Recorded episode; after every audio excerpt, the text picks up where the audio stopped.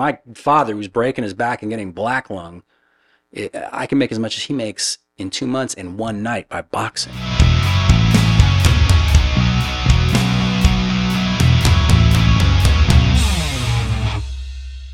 Frankly, my dear, I don't give a damn. Hey, Brian Lally here, Hollywood native, and you're going to be watching kind of like being at a Steve Miller concert. The audience sings along. Hey, I'm wearing a festive summer barbecue shirt and long underwear. You figure it out. Well, I'm here with my partner in crime, as always, Scott Williams. Scott, who do we have on the show today? Today, Brian, we have a great guest, Doug Cavanaugh. Doug Cavanaugh, good friend, great guy. Doug started out as an actor. He's still acting now. He's in Pittsburgh as we speak. He is a boxing aficionado, specifically Pittsburgh. A lot of great boxers out of there. And he's a surfer, a surf instructor. And he wrote a book on the amazing Butch Van Artsdalen. I mean, he's amazing, but he'd probably be the notorious Butch Van Artsdalen, one of the guys that started it all. So stick around for SoCal native Doug Cavanaugh. What we talking about in the car? I think I'd What save it weren't till we we got talking here. about in the car? Save it till we got here. Yeah, all of it. Should have wrote it down. It was about writing, right? Probably. Bukowski? Yeah. Yeah, Bukowski and the oh writers about L.A. Yeah. Who really knows.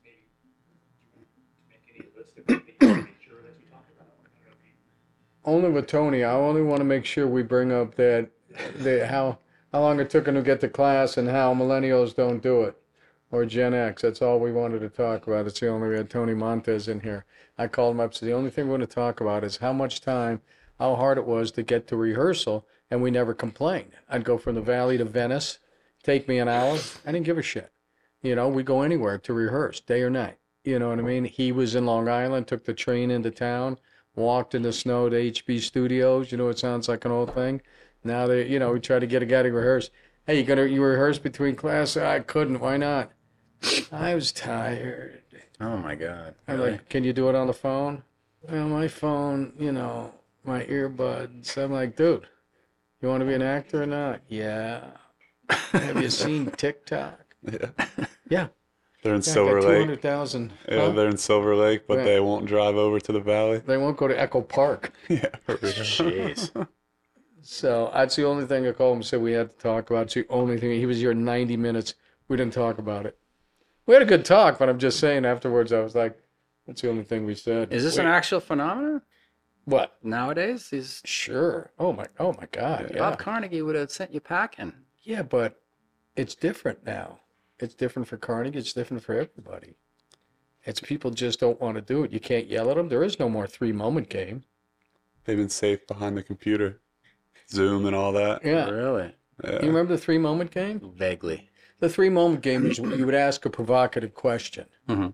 and then someone would repeat it, and best based on their intonation, you would work off them and tell them what they were thinking, how they were behaving. Mhm. And so, I did this eight years ago, right? And I thought, well, it's getting really politically correct. You can't really say the shit you used to say. You just can't say it to people anymore Yeah. and it, and it really hampers their progression because it's really important to say something nasty to someone and have them take it in because you need to say something nasty for someone to be affected by it. All right. So there was this, uh, oh, what was her name? Oh, anyway, I, I forget her name. She'll be mad at me. She was mad at everything. It was a Persian girl, right? was Mad at everything. So Bahara, and I get her up there, very nice lady, and I get her up on one side, and there's a dude. He's kind of a timid guy, but he's like six six, and it, this woman's like five foot four, and so I get her on the other side, and I go, she's not going to go straight for the shitter, you know, she's not going to the gutter immediately. So I go, I'll pick her, pretty safe, you know, she's not going to ask him anything too, uh, you know, too blue. So she goes, have you ever ever had a deek up your asshole? and I'm like, people in the class, they're cracking up. They're cracking up. So the chicks go up and they're- they start firing at each other. They go, When was the last time you sucked a cock? Was it this week? So they're not, uh, you know, they're they're not pulling any punches. They're not asking, "Have you ever?" They're like, "I know you did. Was it in the last two days?" You know what I mean? And so that was great, but it's just nowadays, unless they take control, it's like, oh, you can't say that kind of stuff.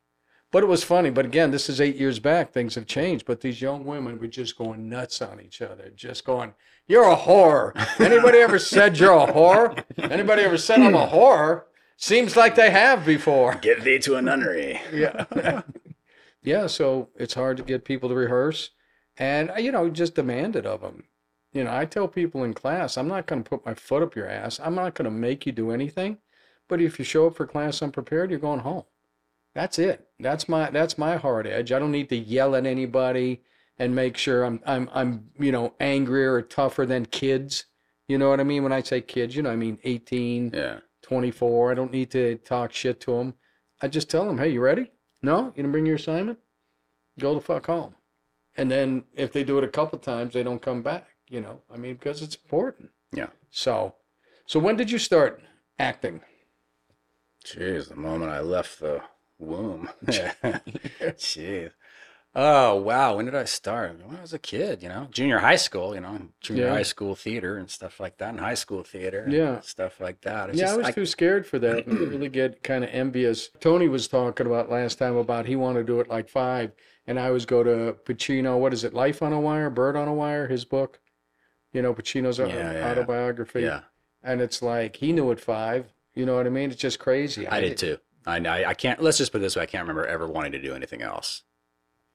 And I can't ever picture myself doing anything else. hmm So that's why I just knew I wasn't a fly by night. So you did junior high plays. Did you get into it in high school? I got into it a little bit in high school. I didn't get along with the drama crowd. They just seemed too artificial and faux energetic and just, oh, hi, my name is, you know, too full of hand, you know, very Mhm. kind of New Yorky hand movement. What are you guys Mm, doing? What? Yeah, I just didn't buy it. So I stayed away from play production. Mhm. I actually got drafted to do plays by the teacher who liked me, uh, Mr. Duran. May he rest in peace. But uh, he was our uh, American lit teacher.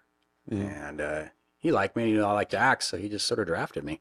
Right. So yeah, so I've, that's all I've ever wanted to do. I just was always amazed at uh, the way certain actors could completely arrest your attention because I didn't have a big attention span. I mean, my Right. brain, I mean, I have to wrestle it to the ground to get it to do anything that it doesn't want to do, you know? Mm-hmm. So if you could do that without me having to wrestle it to the ground, I was very grateful. So yeah, I could watch someone like Marlon Brando or we were talking about Robert Shaw, guys like that mm-hmm. who you just, you know, you lost yourself Right. watching these people. Right. They just, they chewed up the scenery. They ate your attention. It was great. I'm like, wow, I hope I can affect people like that someday.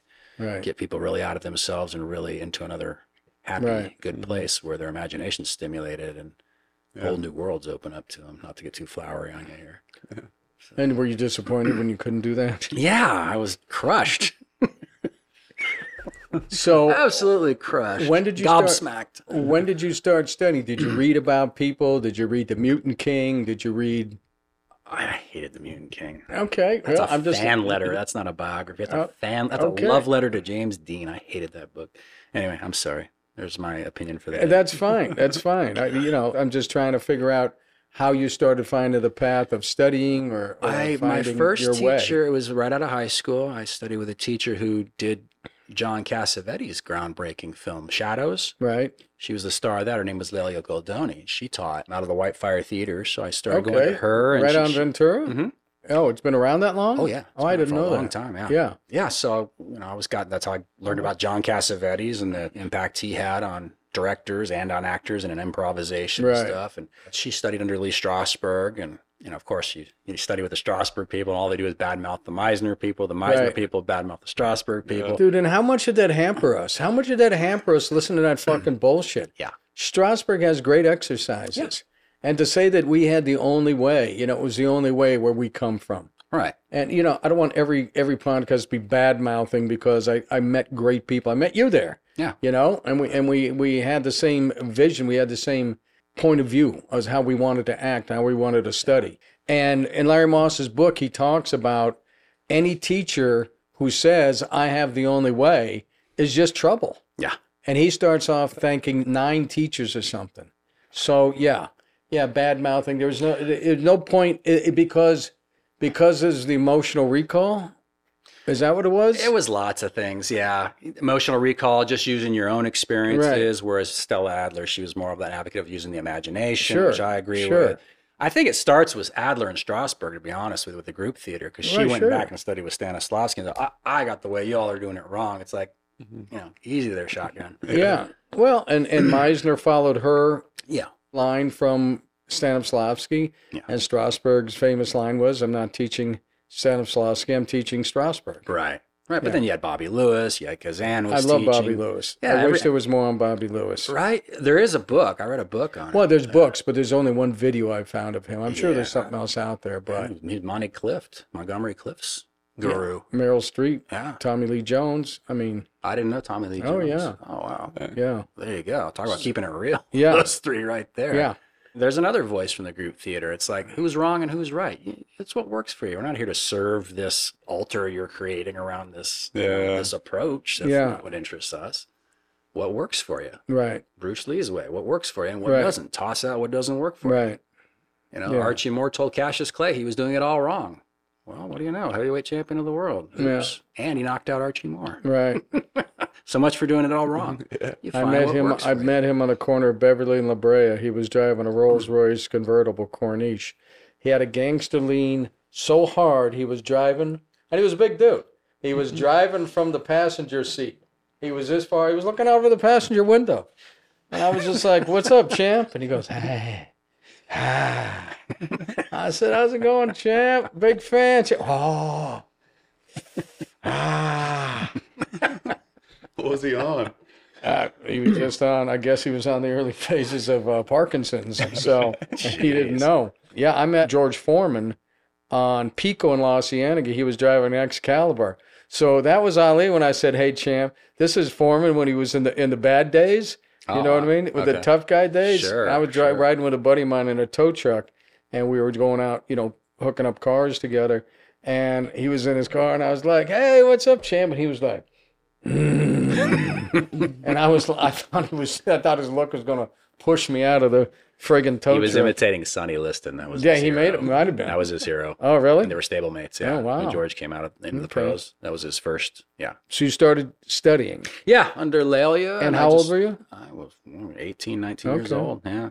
So uh, it was a serious acting class. There It was, Yeah. she yelled and screamed and kicked people out, and just man, it was it was old school Strasberg. You know, Right. Strasberg was that way. He was a yeller and a screamer, Yeah. and just you know would humiliate people. And I got humiliated plenty, but but I learned a lot, and I learned an appreciation for art. She taught me that in all of its forms. You know, she made me read, read Hemingway short stories. I'm thinking, what does this have to do with acting? Well, Yeah. you're feeding the well, which I didn't know. Uh, right, She was like. Mr. Miyagi. She wouldn't always tell you her reasons. She said, Right. just read it. Yeah. She was a Sicilian lady, so you didn't argue. Right. You know, but she had all these great stories about working with Cassavetes and working, you know, she was in Invasion of the Body Snatchers, the Right. remake, and just all these neat little anecdotes she would share with us. So. Sierra Madre, Invasion of the Body Snatchers. That's where it was filmed, downtown Sierra. Oh, is that right? Yeah. Oh, okay. Didn't Yeah. know.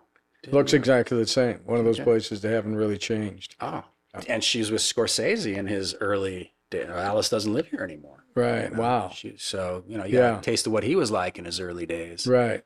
So she's yeah, she really, really instilled a lot of really cool stuff. But then you know, of course, I went away though thinking that nothing matters but Strasberg style, and then I started learning other stuff. You know, I trained with um uh, Alan Miller for a while. You know, he was Barbara Streisand's coach and stuff like that, and he, he had some good stuff. I like really liked his book on acting, and Ernie Martin, who you know knew Meisner and. I don't know that. Er- Ernie, oh yeah, Yeah, He okay. was- Ernie, I trained with him for a little while. He knew Bob Carnegie, and Bob. You know, Oh, I mentioned really? that to Bob. And I was, oh, I like Ernie. Yeah, Oh, okay. Bob knew Ernie. He was married to Ann Wedgeworth. Remember Lana from Three's Company?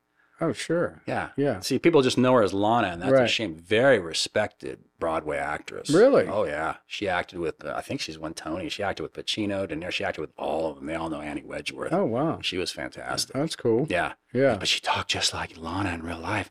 Oh hi. She had that breathy Marilyn Monroe voice, and it was it was real. It was, Right. uh, the Southern Right. Belle. But I started training with Ernie Martin for a while, and and that kind of gave me a taste of Meisner. And then uh, I found Playhouse West. I don't even remember how, but uh, I just I, I still think I had the shortest interview in history with Bob Carnegie Right.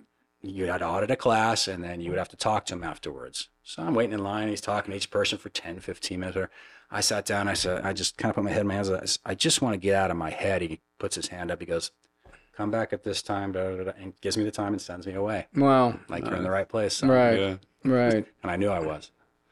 So yeah, and I learned a lot. Yeah. Starting from square one. Yeah. Jeez. Well, you weren't there. Glenn Vincent was gone by the time you got there. So Glenn was a, a good teacher for me, especially in the beginning. He was very honest. It made you be honest at all times. So where did where did it take you? Where did your you know theater? Yeah, I did a lot of plays and stuff like that. You know, did a couple little TV gigs that I'm not going to talk about because they're embarrassing. I mean, Oh really? I, I won't tell you. Not not online. Rum Pumper Six. no, no, no, nothing like that. Okay. Nothing like that. Just stuff stuff that would make Saved by the Bell look like an Emmy award winning show.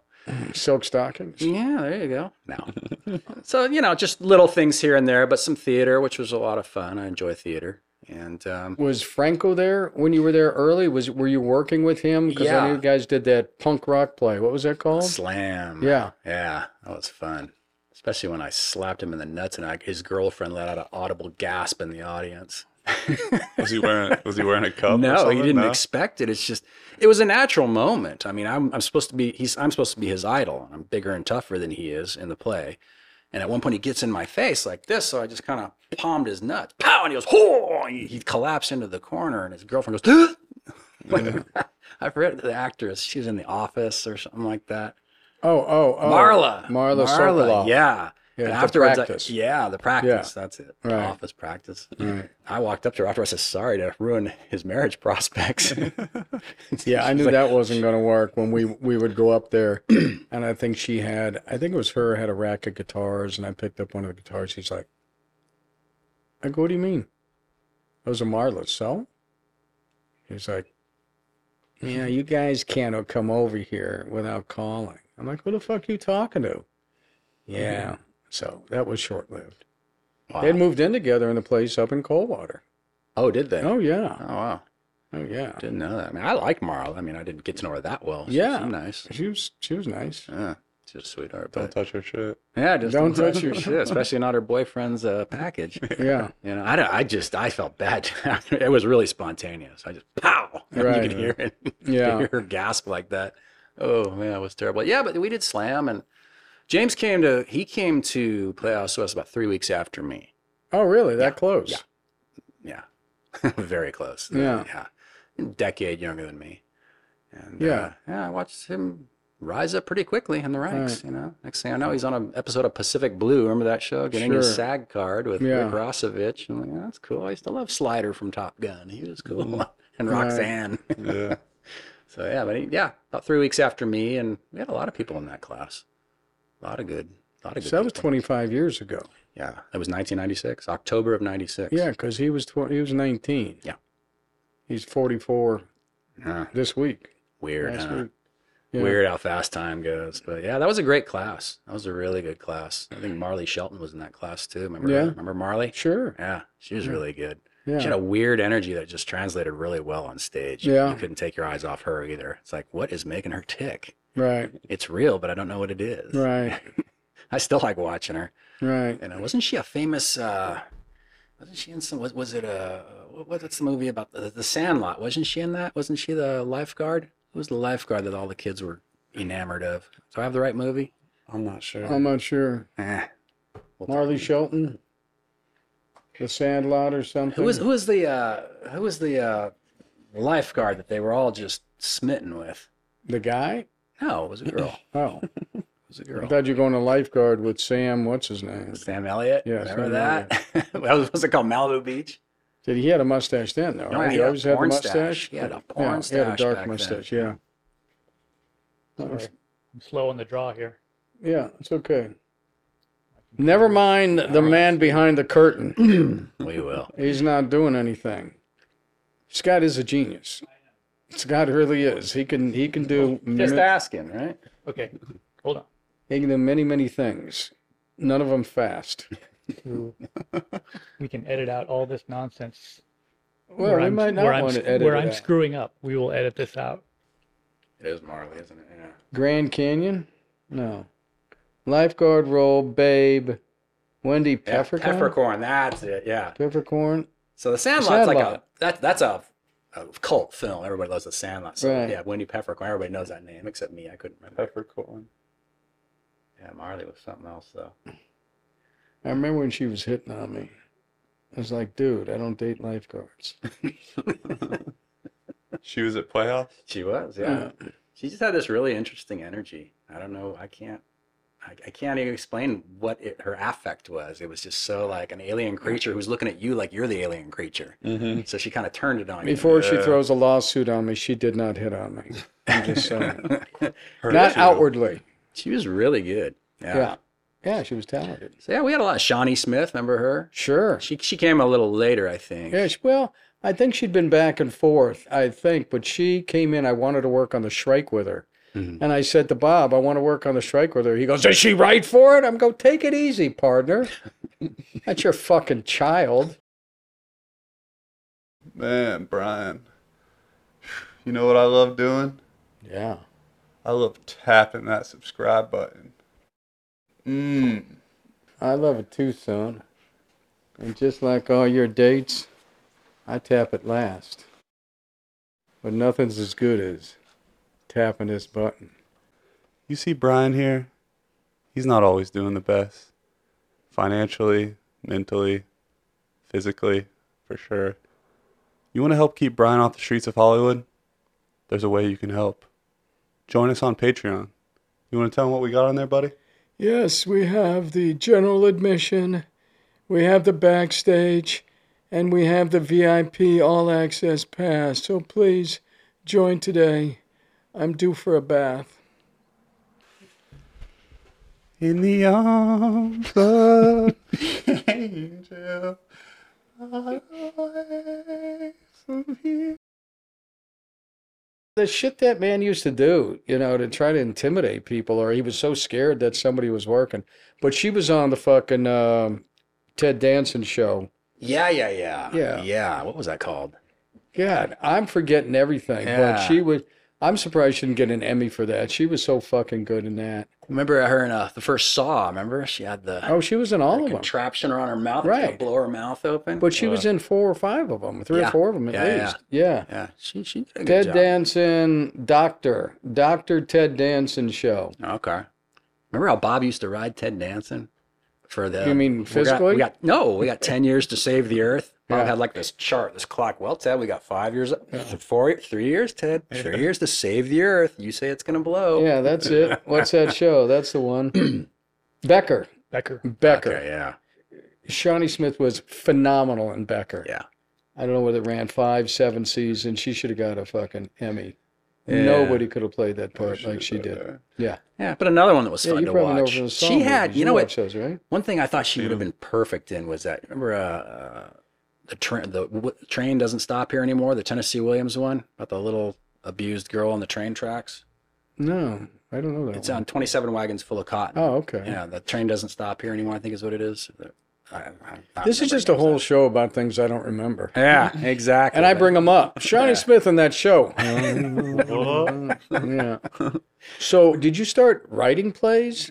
No, I didn't write any plays. Uh, I've written some screenplays that haven't been picked up yet. Hint, hint. Right. Anybody's listening? No, I was more like journalism and short stories and uh, stuff like that, biographies, histories, like esoteric history stuff. Right. I like kind of out of the way history stuff. So I just, I've always loved writing and reading. So it just kind of came out, Yeah. you know? Yeah. So, but uh, you I'm still looking to act. and It's okay. Like I said, I, I always want to do that, but um, but writing is something I can do and doesn't require anybody else. So, Right. and so I do it. Right. And everybody else is happy about that. So, you started writing. You were studying acting and pursuing acting work. But then you started writing. You start with just articles? Articles, actually, boxing history, if you can believe that. Boxing and organized crime. You know, The Irish. always. Yeah, the there you go. It always fascinated me, organized crime and stuff like that. You know, and those Scorsese movies we all Right. grew up with. You mm-hmm. know, you got to love that whole New York thing. So, so yeah, I mean, I was friends with Ike Williams, who was the lightweight champ in the '40s, who was uh, controlled by Frankie Carbo and Blinky Palermo, the mob, basically. Right. You know what I mean? And he's living in this horrible roach-infested place over on Fifth and Pico. It was just awful. You know, just the squalor he was living in. But he would tell me stories about that stuff, and I knew him for several years. And one day I sat down in front of a one of those old typewriters, you know, those old fashioned typewriters, and just started hammering out an article and freelance submitted it to a magazine about Ike, how the mob ruined him, but he helped break the mob, and they bought it. Well, 300 bucks. Wow. Yeah. All right. 1993, 300 bucks. That would take me a long way. so I'm working at Jerry's Deli, and there's a boxer in there.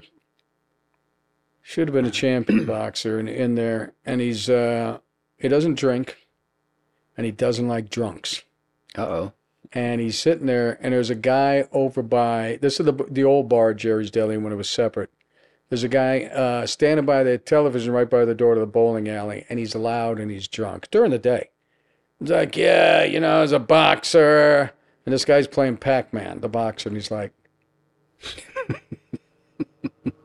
and the guy's loud, and he starts talking about Golden Gloves. But this guy was Golden Gloves champion of uh, United States. Right. No, you know who it is. I'm just not saying it yet. Okay. And so he gets up and he goes over to talk to the dude. He's like, So you were Golden Gloves? He goes, Yeah. He goes, uh, What year was that? And he goes, Well, you know, I've been in it for a long time. And He goes, But you're a champion. And this was Randy Shields. Oh, And. Randy Shields was the Golden Gloves champ of the United States. I think it was 74. And he goes, What year were you champ? And the guy goes, 1974.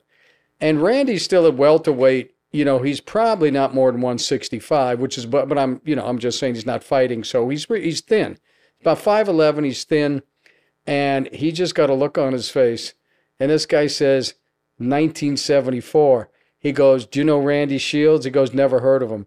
Randy takes him, pops him. This guy's probably 5'8, 200. Randy pops him up over a table into the corner of the booth. and he's like, he's like, no, you weren't. And he didn't swear or anything. He wasn't like that. Randy wasn't, he didn't drink. He didn't swear like the ladies, but he puts this guy up and over. And I come out from behind the bar and I'm like, Randy, Randy, go, man. You got to get out of here. He goes, did you hear what he said? I go, I heard what he said. I saw what you did. You better get out of here. And I said, I'll take care of it. And Randy split. And the guy, guy gets up. I mean, he was out. The guy gets up. He's like, Where'd he go? And I said, Well, he took off. He goes, Oh, ran away from me, did me? I'm like, Buddy, you almost died. You all, it was the 80s, you know, who cared? Right, Do you know about Sonny Shields, Randy's dad? No. He was a collection man on the Jersey docks. I mean, a real collection man, like like uh, like Rocky was supposed to Right. be. Right. And so Sonny would come into bars in back when Pat's on Riverside was a was a rough fucking bar. Riverside and Laurel Canyon, everything's so pretty nowadays. That was a bad bar. The stop was like a biker bar. That was on Wits at Moore Park in Studio City. They were rough fucking bars. So Sonny didn't drink and didn't like drunk. So he'd go into bars and he'd just start throwing down with people. He would just start, he would just go in and he wore Sansa belt, polyester up high, and a wife beater. And this guy was 50 and he was fucking yoked. And I'm in, I'm in, whenever I'd see him coming to Jerry's, come, he'd come looking for trouble. I, he would come in and I'd just open up the beer cooler. Yeah, we need eight Coors. We need, uh, you know, and then I'm standing there and he walks by these three young dudes at a table, right? There's three of them, and they're not small. And he fucking punches one dude in the jaw. The chair goes back, punches another in the chest. And they're like, what the fuck happened? He said, he tripped me. He tried to trip me. And they're like, dude, we didn't do anything. And, you know, he looks at me. I'm in the beer cooler. Uh, three Coors. We need a couple Coronas. Uh, What's that? Brian, did you see this? Uh, no, Sonny, I didn't. I, I, I was I was looking in the beer cooler when you come in, and he was like, "Yeah, this dude's tried to trip me." I said, "Not a, not a good idea. Not a good idea." But he went all around the valley, you know, into his 60s, 70s, just throwing down on dudes in bars. He was nuts. You don't have those people anymore. I mean, they go to jail, you know, it doesn't happen. But that was like the old valley. That was crazy. Yeah. And he was out of his effing mind. And Randy didn't do that kind of stuff. But Randy was the kind of guy that would be in a movie theater and he would, uh, and kids would be talking and stuff. And kids, young people, they could be in, in teens, 20s, and it could be 10 of them. And he'd stand up and he'd go, Excuse me, you have to be quiet now. They'd be like, What? He goes, You have to be quiet now. And for some reason, they're like, Okay. There was weight behind those words. Yeah, Oh, jeez. he didn't. And then story about him is he was at four and twenty on Laurel Canyon, and he had got a bodyguard's uh, license, a permit uh, carry a gun. Uh, and so he was he was working on screenplays. He was trying to write screenplays this time. He's at four and twenty, and two dudes come in to rob it, and he's sitting, you know, not too far back. So they pull guns on people. So Randy pulls out a gun and shoots one.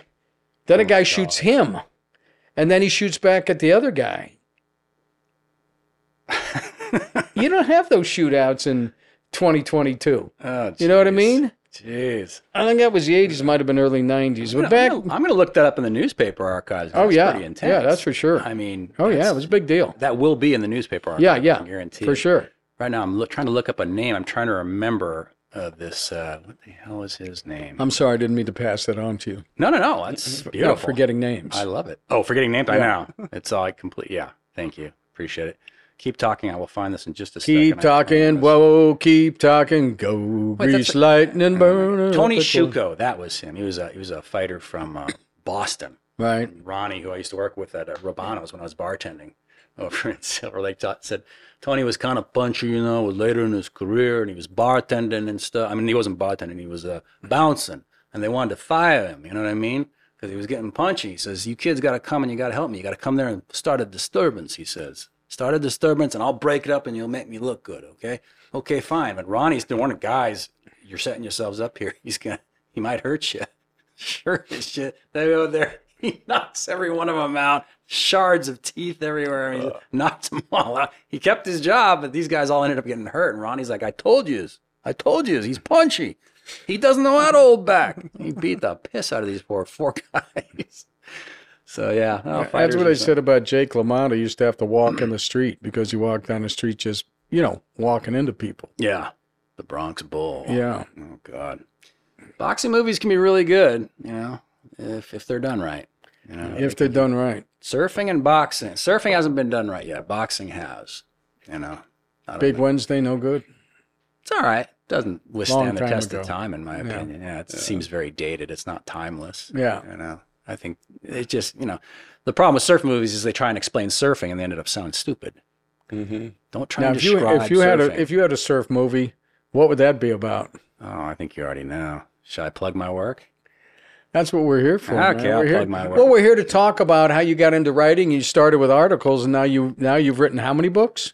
Uh, three, two, and one that hasn't been published yet. Right, It will be okay. Soon. But uh, the book I wrote is on Butch Van Artsdalen, and he was the first Mr. Pipeline, and the Banzai Pipeline, you know, from Blue Crush. For those of you who are more modern, Butch he drank himself to death at 38 Right. years of age, and But that but the guy got that got me fascinated in him. You know, it's like how do you drink yourself to death at 38? You're going full time. You know, now was he going with Jerry Lopez at the time? Jerry was like his Grammy. Jerry, Jerry, yeah. I mean, Jerry was Butch was Jerry's idol. Oh, okay, Jerry was like the third Mr. Pipeline. Butch was the first. okay. He taught Laird Hamilton how to swim the North Shore of Oahu. You know Who did Butch? Butch? Oh, oh yeah, wow. yeah. Butch was like a lot of mentors. First lifeguard on the North Shore with Eddie Aikau.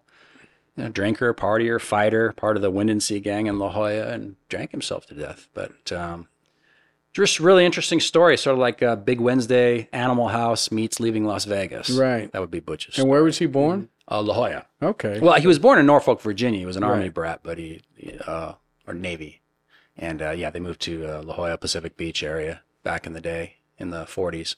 So yeah, he was part of, you know, just a lot of kids that grew up without fathers. Their fathers were military men, so they kind of looked to each other to right. role model each other. So when you have a bunch of cavemen on the beach role modeling each other and learning, it's just a one big wild party. I mean, there's so many anecdotes. I mean, just his story was just crazy. Who are the dudes now in the South Bay that are out of their fucking minds that are, you know, how they go home, fucking beating people up? Uh, Lunada Bay, you talking about Palos Verdes gang? Yeah, yeah. Is that That- them? that- they're just no, those are just thugs. Those are just spoiled rich punks. No, no. Well, that's these- not the way. Look, dude, I, when I was working at Shithole, Mm-hmm. we were doing a video, a surf prank video, and we go in and there, and I don't know if that's the dudes they're talking about, but we go into the surf shop. We're down in Redondo, I think, Mm-hmm. and we're in a surf shop and we're getting some stuff, and they start talking about those cats, Uh-huh. these guys who work there, and they're not saying bad things about them. They're saying they're crazy. They're tough guys. right. And then on our way out, they go, "Hey, hey, hey, don't put that in." And we're like, "What?" They go, "Don't, don't put that in." No matter anything we said about them, dude, just don't put them in. Put it in. Wow. So I don't know if that's the cat you're talking about. No, no, this is this is in the 50s and 60s. I'm and talking this about was right now. Oh, yeah, I'm talking no. about these guys who are down there right fucking now.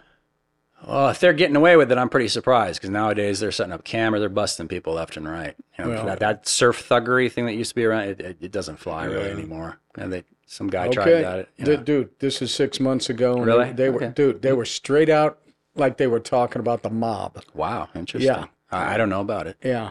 You know, no, this I'll was La Jolla find down in the 60s and 50s, and those guys, they were pretty wild. You couldn't get away with that stuff now. Right. You know, but back then it was pretty pretty wild. Right. But uh, Raquel Welch was a cheerleader when Butch was playing football at La Jolla High School. Really? Yeah, yeah. She was same same crowd, Yeah. the La Jolla crowd. Yeah. You know, So did he become a pro surfer? there was no such thing back then. Okay. Yeah, uh, that didn't start until like the mid '60s, and he was very against it. Uh, Gotcha. The whole when when contests became the norm instead of just something he occasionally did, he was very much against that because you know it just made the uh, what the ocean's your practice gymnasium now. We all have to clear the water because you got to get your practice in. Screw Yeah. you. So now when longboards and beer became shortboards and psychedelics, he was out. you know, Yeah. but that was kind of the problem. He took he he liked the recognition he got as Mr. Pipeline, and he enjoyed being a star, surf star. But then overnight, you're a dinosaur. Hmm You know, so it was sort of like losing his family in a way. Yeah. So his drinking increased, and it just it got really bad. He got very disillusioned with it. I mean, he had a contract with uh, Po- it was the Red Sox or the Red Sox wanted to you know sign him, and he was, he was a great baseball player, but he decided to be a surfer instead. hmm So if you're gonna be a surfer, you know, when it goes pro, go for it. But he, Yeah. he didn't, and but he became a lifeguard, saved a lot of lives. It's Mhm. more important, Yeah. but it couldn't save his life, unfortunately. And But it's a, it's a really fat, make a great movie. you know. Yeah. Like I said, it's, it's sort of like Animal House meets Leaving Las Vegas. all right. Nice. So yeah, we'll we'll see. Have Yeah, you seen but- uh, Lords of Dogtown? I did. Yeah. I thought that was pretty Yeah. pretty well done. Heath Ledger Wait, in that. wait, the movie. See, I have a problem with that because I knew Lunada Bay Boys. Is that who you said? Yeah. Yeah, in, t- in 2016, Newsweek called the Lunada Bay Boys America's most notorious surf gang. Yeah. Yeah, I'm telling you, dude. Maybe we should cut it out. Maybe they're coming after me. So the thing was, I knew Skip. You know what I mean? I used to go down there. I got my Zephyr skate from there, and we used to go down there.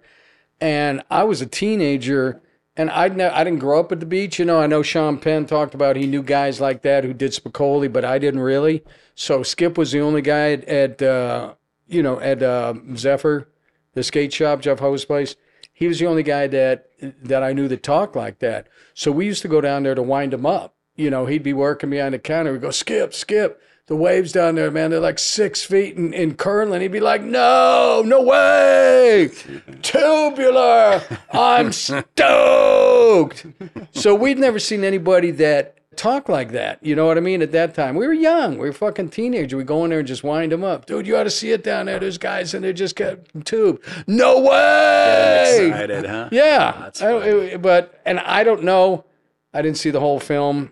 You know, the documentary is is much better, but um, you know, I love Heath Ledger. You know so what I you're saying mean? his voice wasn't I, this how dude, he- thi- well, this dude was out of control, man. We used to go in there and, and wind him up, and he was he was cool. He was a good guy.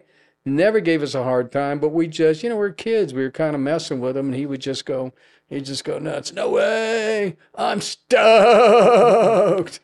So, The um, lingo. yeah. So you did interviews with friends for the book, Oh, that's all I did. Yeah. Right. Yeah. It took seven years to put Yeah. that together. That took years. Yeah. Half the people I interviewed are dead. so was he innovative? Butch? he- oh yeah. switch stance. He would do the switch stance. Right. right, left foot forward. Oh yeah, he was a power surfer. He yeah, he was the first guy to be doing switch stance and playing around on big waves and just yeah, he was a phenomenal talent.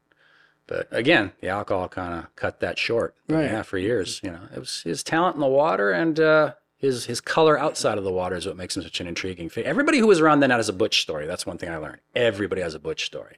So where did he find the big waves? And and I'm not being an idiot. I mean, back then you didn't have the people that would come before you. I mean, you know, Mavericks, and we know the, Sure. the- there's a movie now and everything, and, Right. and of course the Billabong series and all that. You see these, they just, you know, honestly, just scare me to fucking look at them. It's it's insane. Yeah. Laird Hamilton with his fucking hydrofoil and you know getting towed out on uh, you know jet skis and stuff. So where where do you hear about this when you're when you're his age? You know, and and there's no there's there's no media that's telling you, hey, there's a 40 foot wave. Remember Joyce Hoffman? Yeah. Very star surfer, one of the first great women surfers Right. in the 60s. Her dad, Walter Hoffman, was a big wave rider at Makaha back in the 50s. Okay. The early pioneer gang of big wave surfers. Okay. Walter Hoffman took a picture of Butch's friend, Jim Fisher, who's still alive today. He was at my last book signing. Uh, Fisher riding a Makaha monster wave. That was, I mean, and, and it got passed around in La Jolla, this picture, and they couldn't believe their eyes. You know, they thought that they didn't even know waves like this existed. Makaha. And they hadn't even seen Waimea yet. Right. You know, Makaha, the bull about to swallow Fisher. He looked like a little cartoon figure. Right. there they couldn't wait to get over there and challenge themselves because you know windansea beach down in la jolla it's like a hawaiian wave and it's great training ground that's why so many of the great early big wave riders were from la jolla that area mm-hmm. So they saw that and they just couldn't wait to get over there so pat curren tom curren's dad Okay. he led the meat hall gang is what they called them all on the north shore of oahu living in quonset huts just stealing chickens and pineapples and whatever else they can get a hold of coconuts to stay alive You've been watching Brian Lally, Hollywood Native.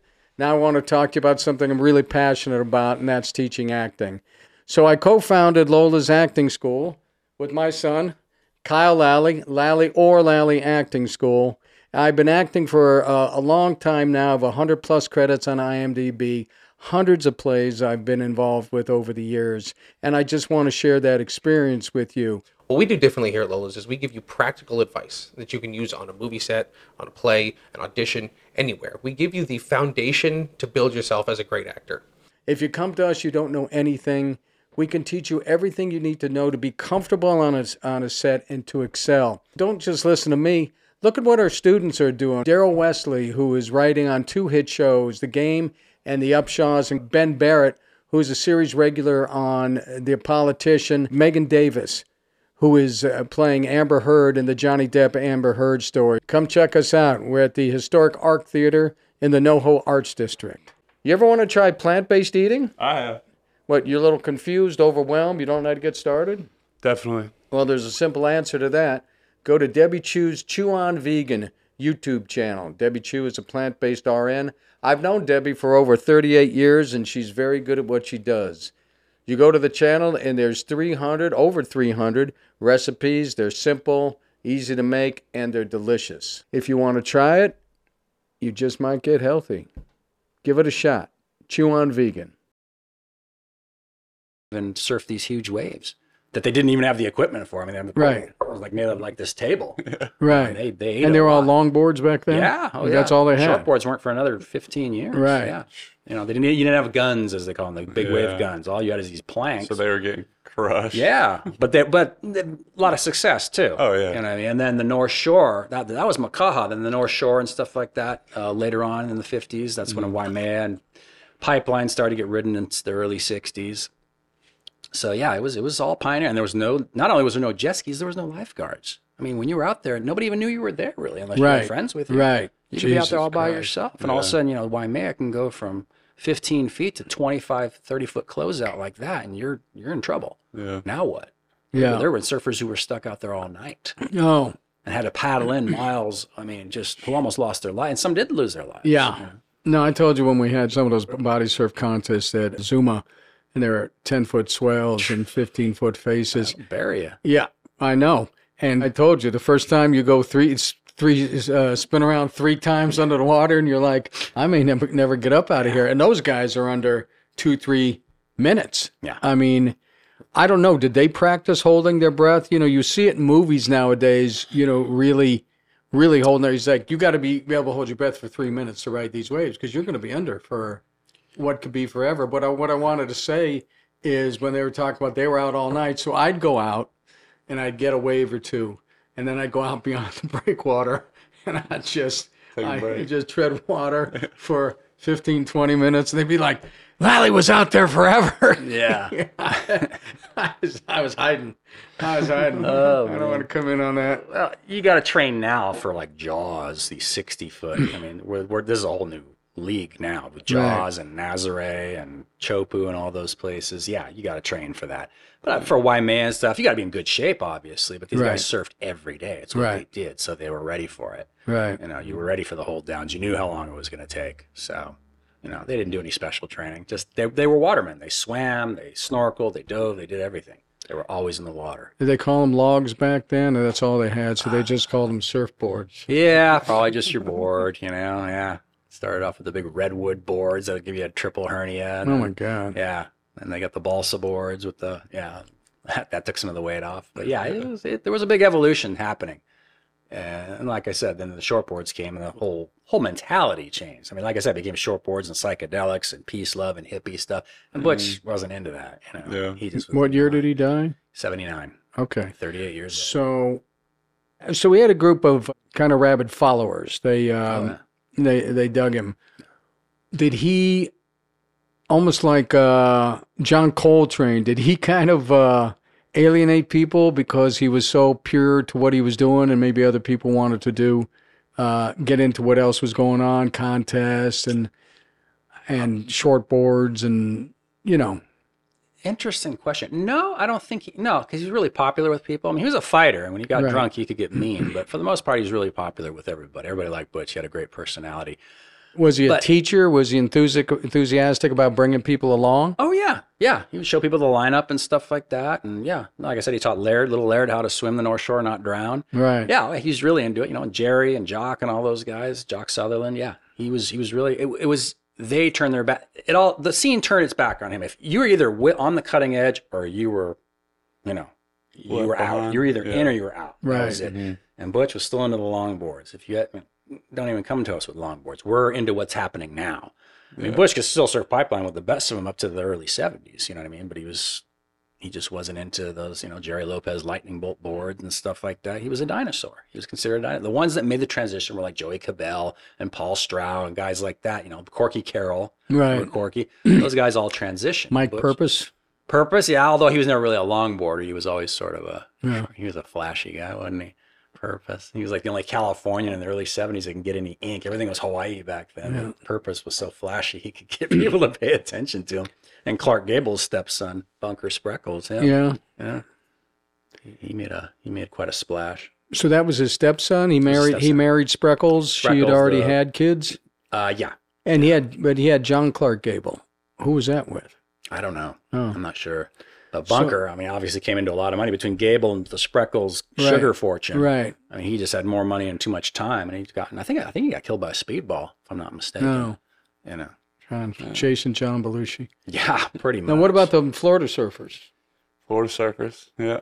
Uh, we got good waves, but usually only when a hurricane gives us a little Mhm. little swing by. Yeah. But um, yeah, I grew up surfing, but out here, it's just been too cold and inconvenient.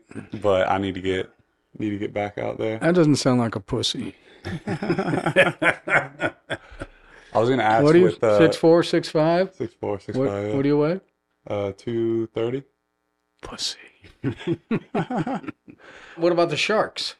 Yeah, there's a lot of sharks, but no sharks that'll really kill you. You might get your calf bitten off. But Right. out here, y'all y'all got great whites and no, I've never seen one. no, I've been serving Okay. 25 years, never even seen one. I mean, they're out there, I'm sure, but I've never seen one. yeah, That's the craziest thing when Jaws came out, Yeah. and we were going to the beach every day, and people were like, "I'd never go in there again." We never stopped. We never did not go in the water. Not the next minute, not the next day. We went in every single day, and Joe's like, "How can you go back in there, Jaws?" I go. Everybody, we've been we've been body surfing here up and down from the Wedge to Ventura County line Yeah.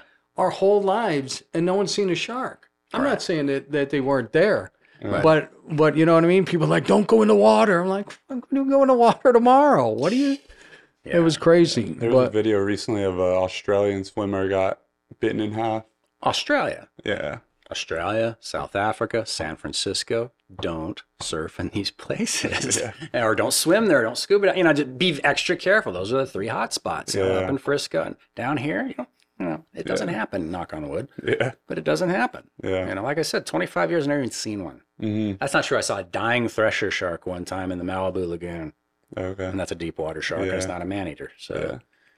But that was I it. told you when I was a kid, we used to see the sand sharks at Zuma. Yeah. They'd just be swimming along around your feet. Oh, they're your friends because they're eating the damn stingrays and keeping you from getting stung. So Yeah. you were going to ask me a question a minute ago. Um, I was gonna ask. I did- piped in. Lowry's did big the, uh, did the skateboarding, uh, the rise of skateboarding, um, or was that after uh, his time?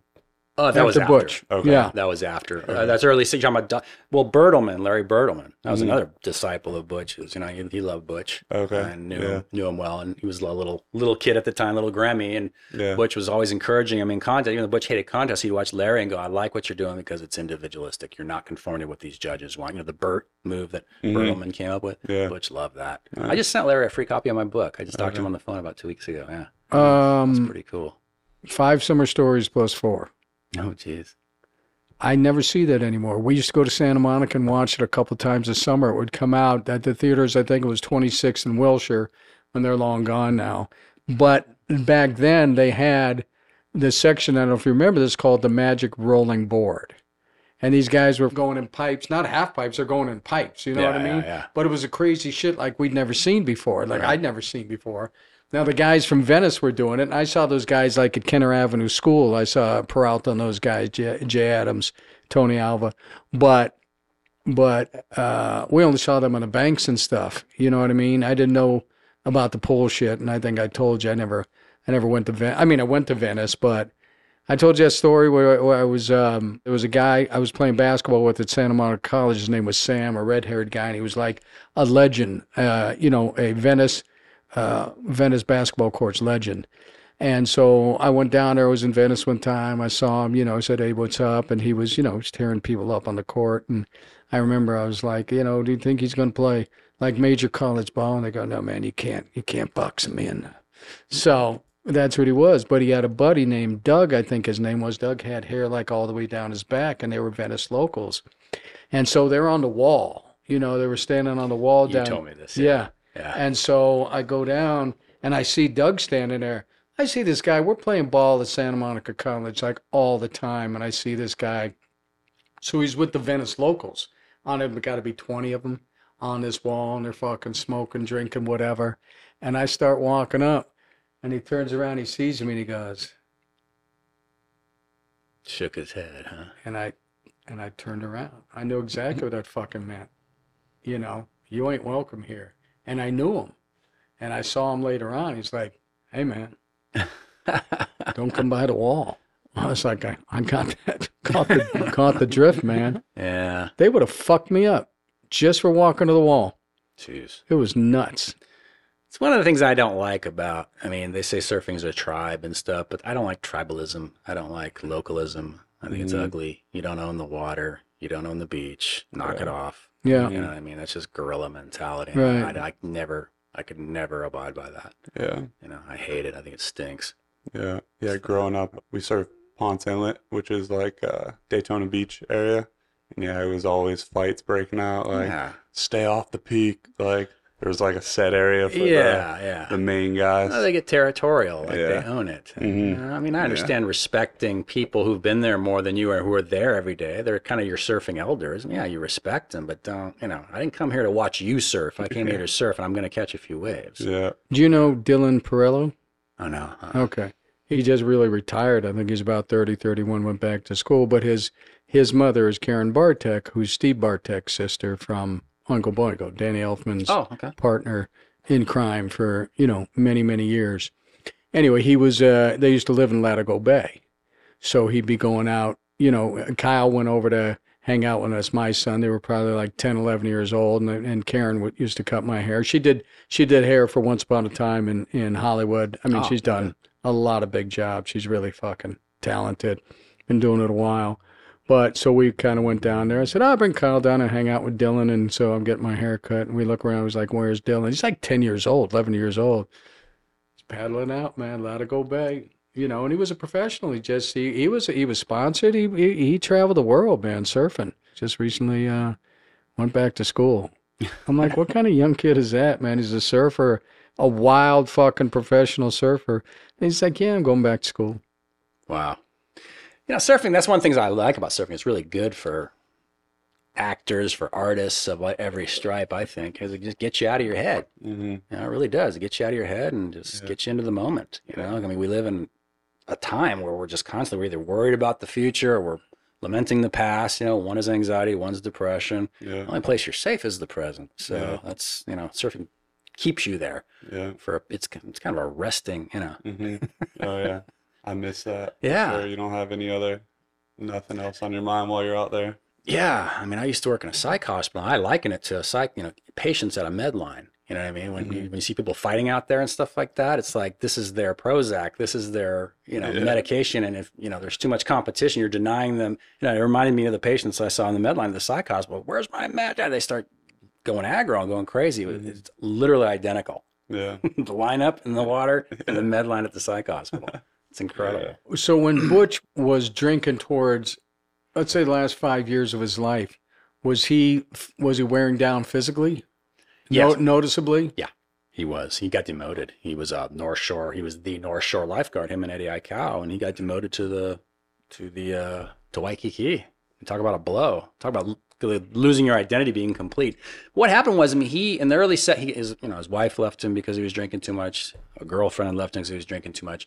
Finally, he got involved with AA, and he was doing great for like I don't know, like over a year. I was just talking to one of the lifeguards. Like, yeah, he was doing so good. He was healthier. He was looking good.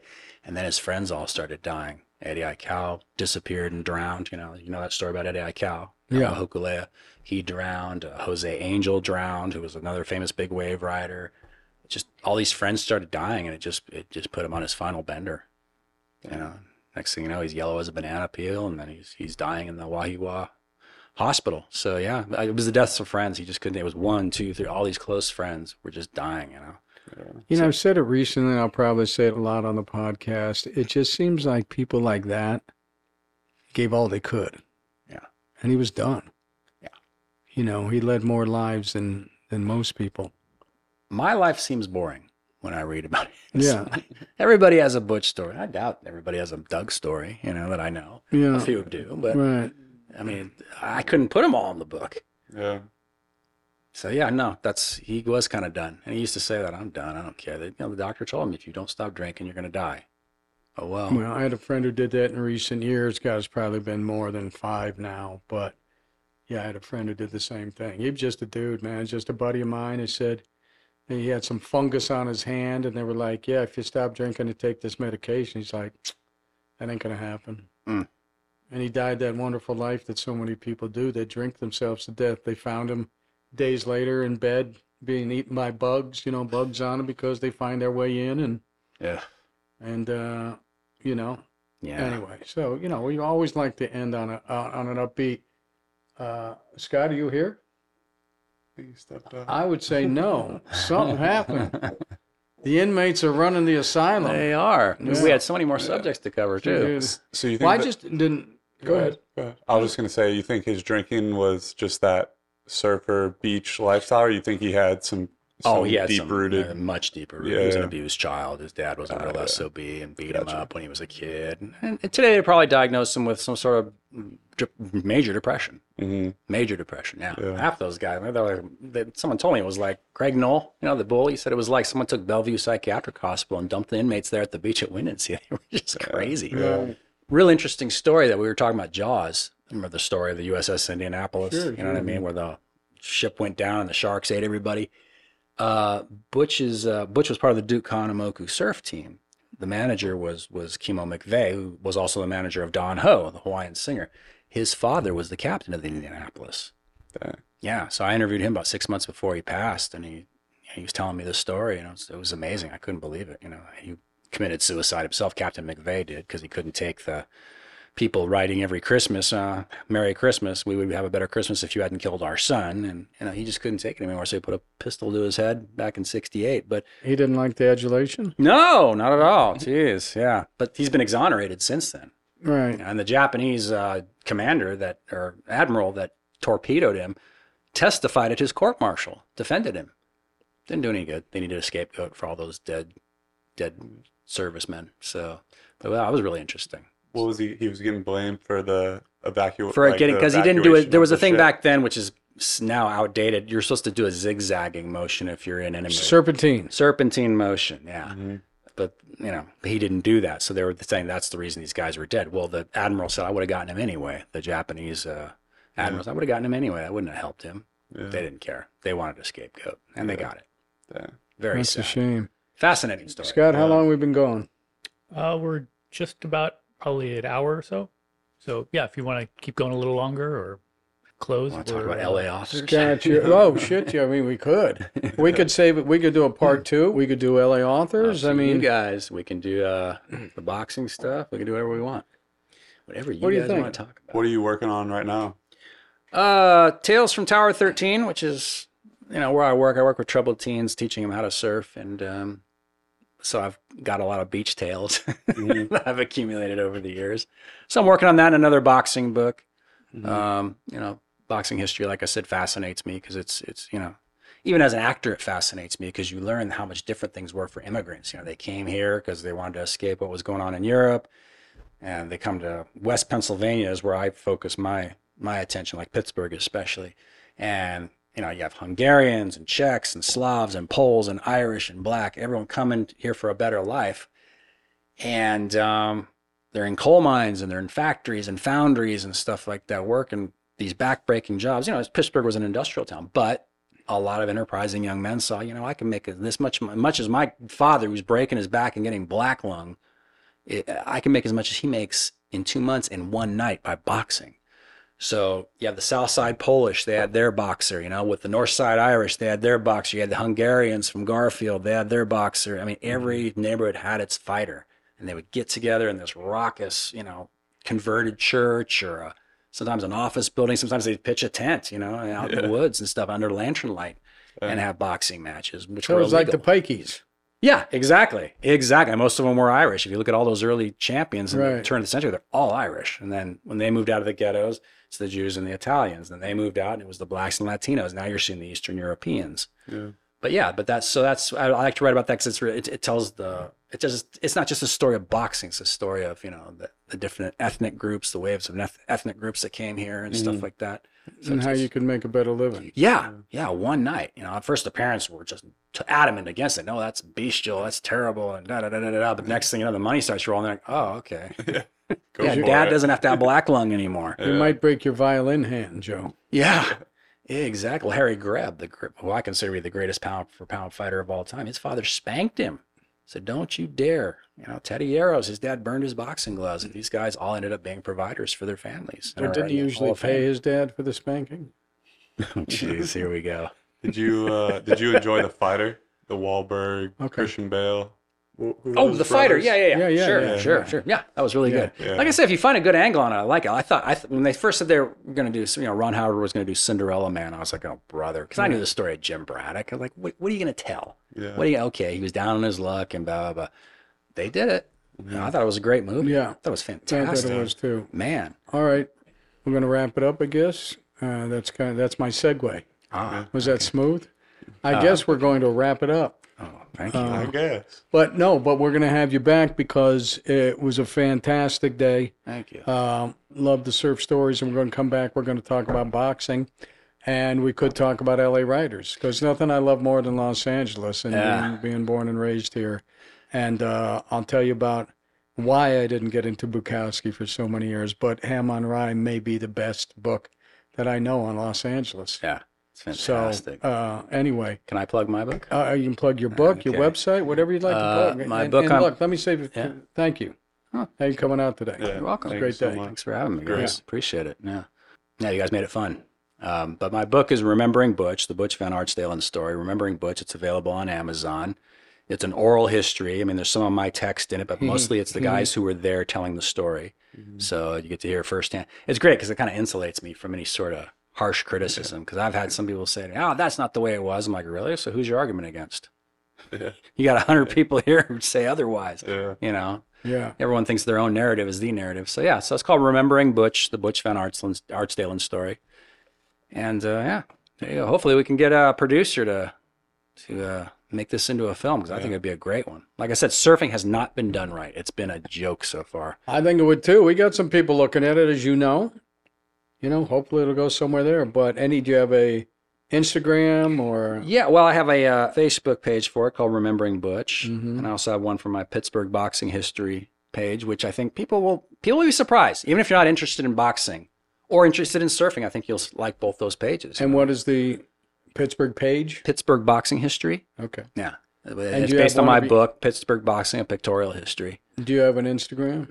I do. I do have for the boxing one. I don't for Remembering Butch, although I think there is one. I think his daughter runs the Remembering Butch one on Instagram. What's the Instagram for you? Do I got to pull this out of you? What are you, an Yeah, old you guy? do. Well, Pittsburgh boxing. Pittsburgh boxing. Same thing. Pittsburgh Same thing. boxing. Pittsburgh Nice. boxing. You got TikTok? You making dance videos? Uh, you know? No, never, never. I, I have a problem with social media. I don't like it. Yeah. You know what, dude? I don't like it. Yeah, but you're. It's the world we live in. Yeah. For And, uh, business, it's fine. Well, For social, nah, I'd rather be here talking with you guys.